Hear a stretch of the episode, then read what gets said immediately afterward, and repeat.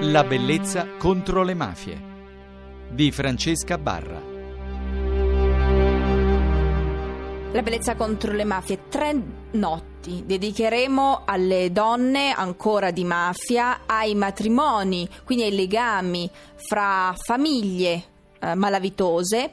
Continuiamo a farlo andando in America idealmente, mentre ai nostri microfoni la nostra giornalista preferita Antonella Inciso della Gazzetta del Mezzogiorno. Ciao Antonella.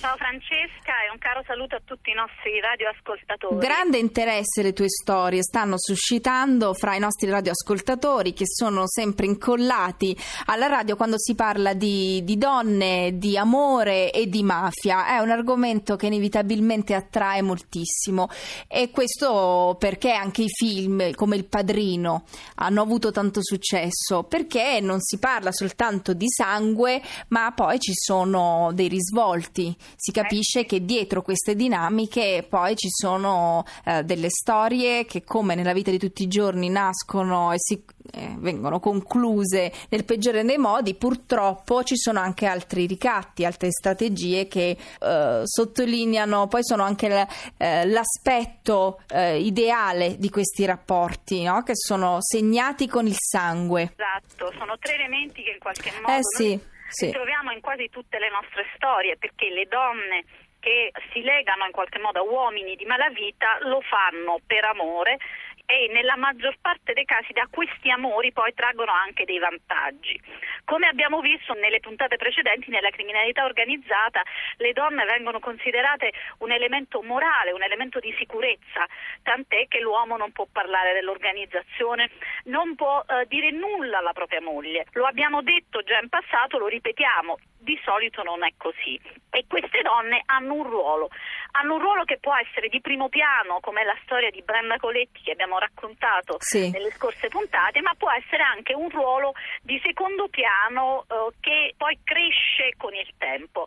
Ed è la storia che vi voglio raccontare oggi, la storia di una ragazza americana di buona famiglia, cattolica, che si chiama April Waltmate. April è una ragazza che ha studiato, quindi ha fatto uh, le scuole dell'obbligo, si è diplomata in ragioneria, quindi è un canone in qualche modo non proprio classico, perché di solito i malavitosi sono ragazzi che non hanno studiato, almeno lo sono stati in passato, hanno una cultura medio-bassa.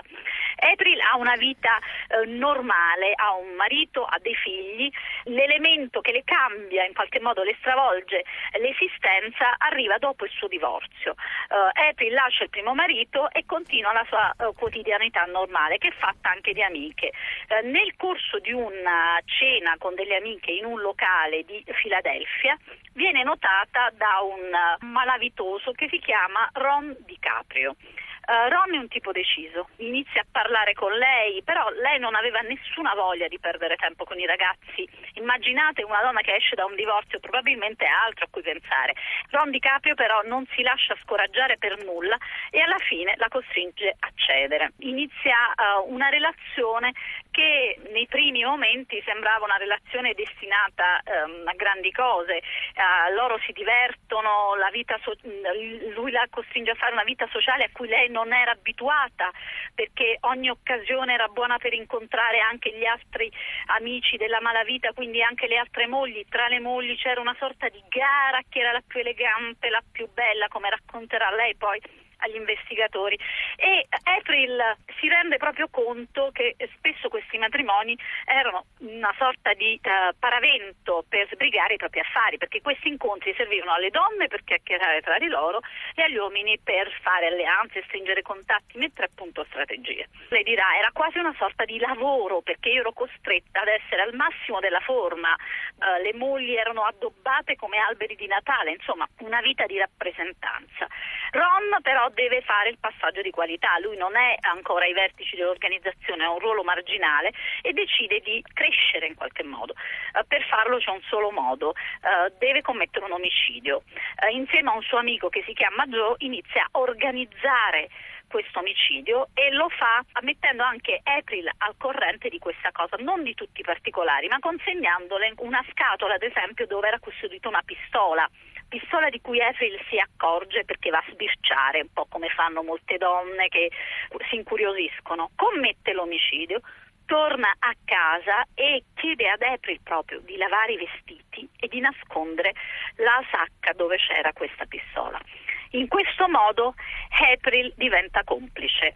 Diventa complice e però inizia ad aprire gli occhi perché si rende conto che le conseguenze dell'attività del marito, del fidanzato, anzi, erano sì. altre. Ne prende atto, ma eh, ne prende atto quando ormai è troppo tardi, perché che cosa succede? Che Ron comprende che eh, il rapporto con April è un rapporto a rischio perché lei potrebbe parlare, potrebbe parlare e quindi decide eh, in qualche modo di chiuderle la bocca.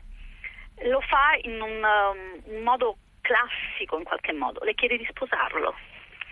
April resiste perché April non ha ancora il divorzio, ma lui insiste costringe questa ragazza a sposarlo organizzando tutta la cerimonia del matrimonio e facendo fare a lei solo in qualche modo la bella statuina. È una cosa che April eh, non gradisce perché anche i suoi genitori erano, non erano stati invitati, erano stati tenuti alla larga, quindi eh, le apre gli occhi in qualche modo definitivamente su quell'uomo.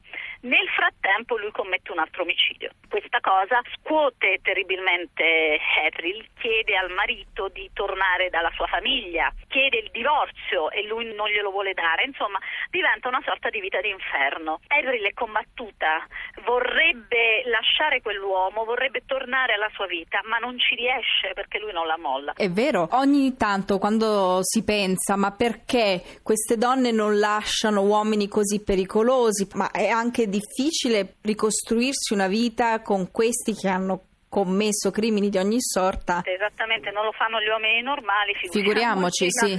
Racconterà poi in un libro in cui ci sarà la, la sua storia. Ron aveva uh, questo potere su di me, sapeva che non avrei mai permesso che accadesse qualcosa ai miei genitori. Era la catena che mi teneva legata a lui. E quindi uh, questo ricatto, questa paura che succedesse qualcosa ai genitori in qualche modo la tiene ferma, la tiene imbrigliata in quest'unione difficile difficile. Alla fine April però non ce la fa più, non ce la fa più perché l'FBI inizia a starle le costole, si rende conto che lei è l'anello debole di questa catena di malavitosi. Nel frattempo il marito tenta di farla fuori esattamente come aveva fatto fatto la prima notte di nozze. Eh, April sta malissimo e finisce in ospedale e le viene fatta una lavanda gastrica. Lei racconterà ho avuto il sospetto che mi avesse avvelenato. Alla fine l'FBI la convince, decide di eh, collaborare con la giustizia, di andare a raccontare quello che aveva visto con i suoi occhi, quello che aveva sentito con le sue orecchie. La testimonianza cambia in qualche modo la vita, perché alla fine eh, April si innamora proprio di una delle guardie del corpo che le sono inviate dall'FBI. Si presenta davanti al banco dei testimoni, eh, racconta i segreti eh, di Ron, lui finisce in galera e lei si ricostruisce una vita, eh, vita che continua ancora oggi con questa gente dell'FBI. Ecco, quindi una, una speranza l'abbiamo data, in questo profilo questa notte l'abbiamo data, domani un nuovo, quindi rimanete con noi, anche tu Antonella che così eh, ne continuiamo a parlare, ricordatevi che se volete scriverci potrete farlo alla bellezza contro le mafie chiocciolarai.it sul nostro gruppo di Facebook e scaricando le puntate sul podcast del sito di Radio Rai 1 dove potete anche andare a risentire tutte le storie raccontate da Antonella Inciso. Grazie e buonanotte, a domani alle 24.50.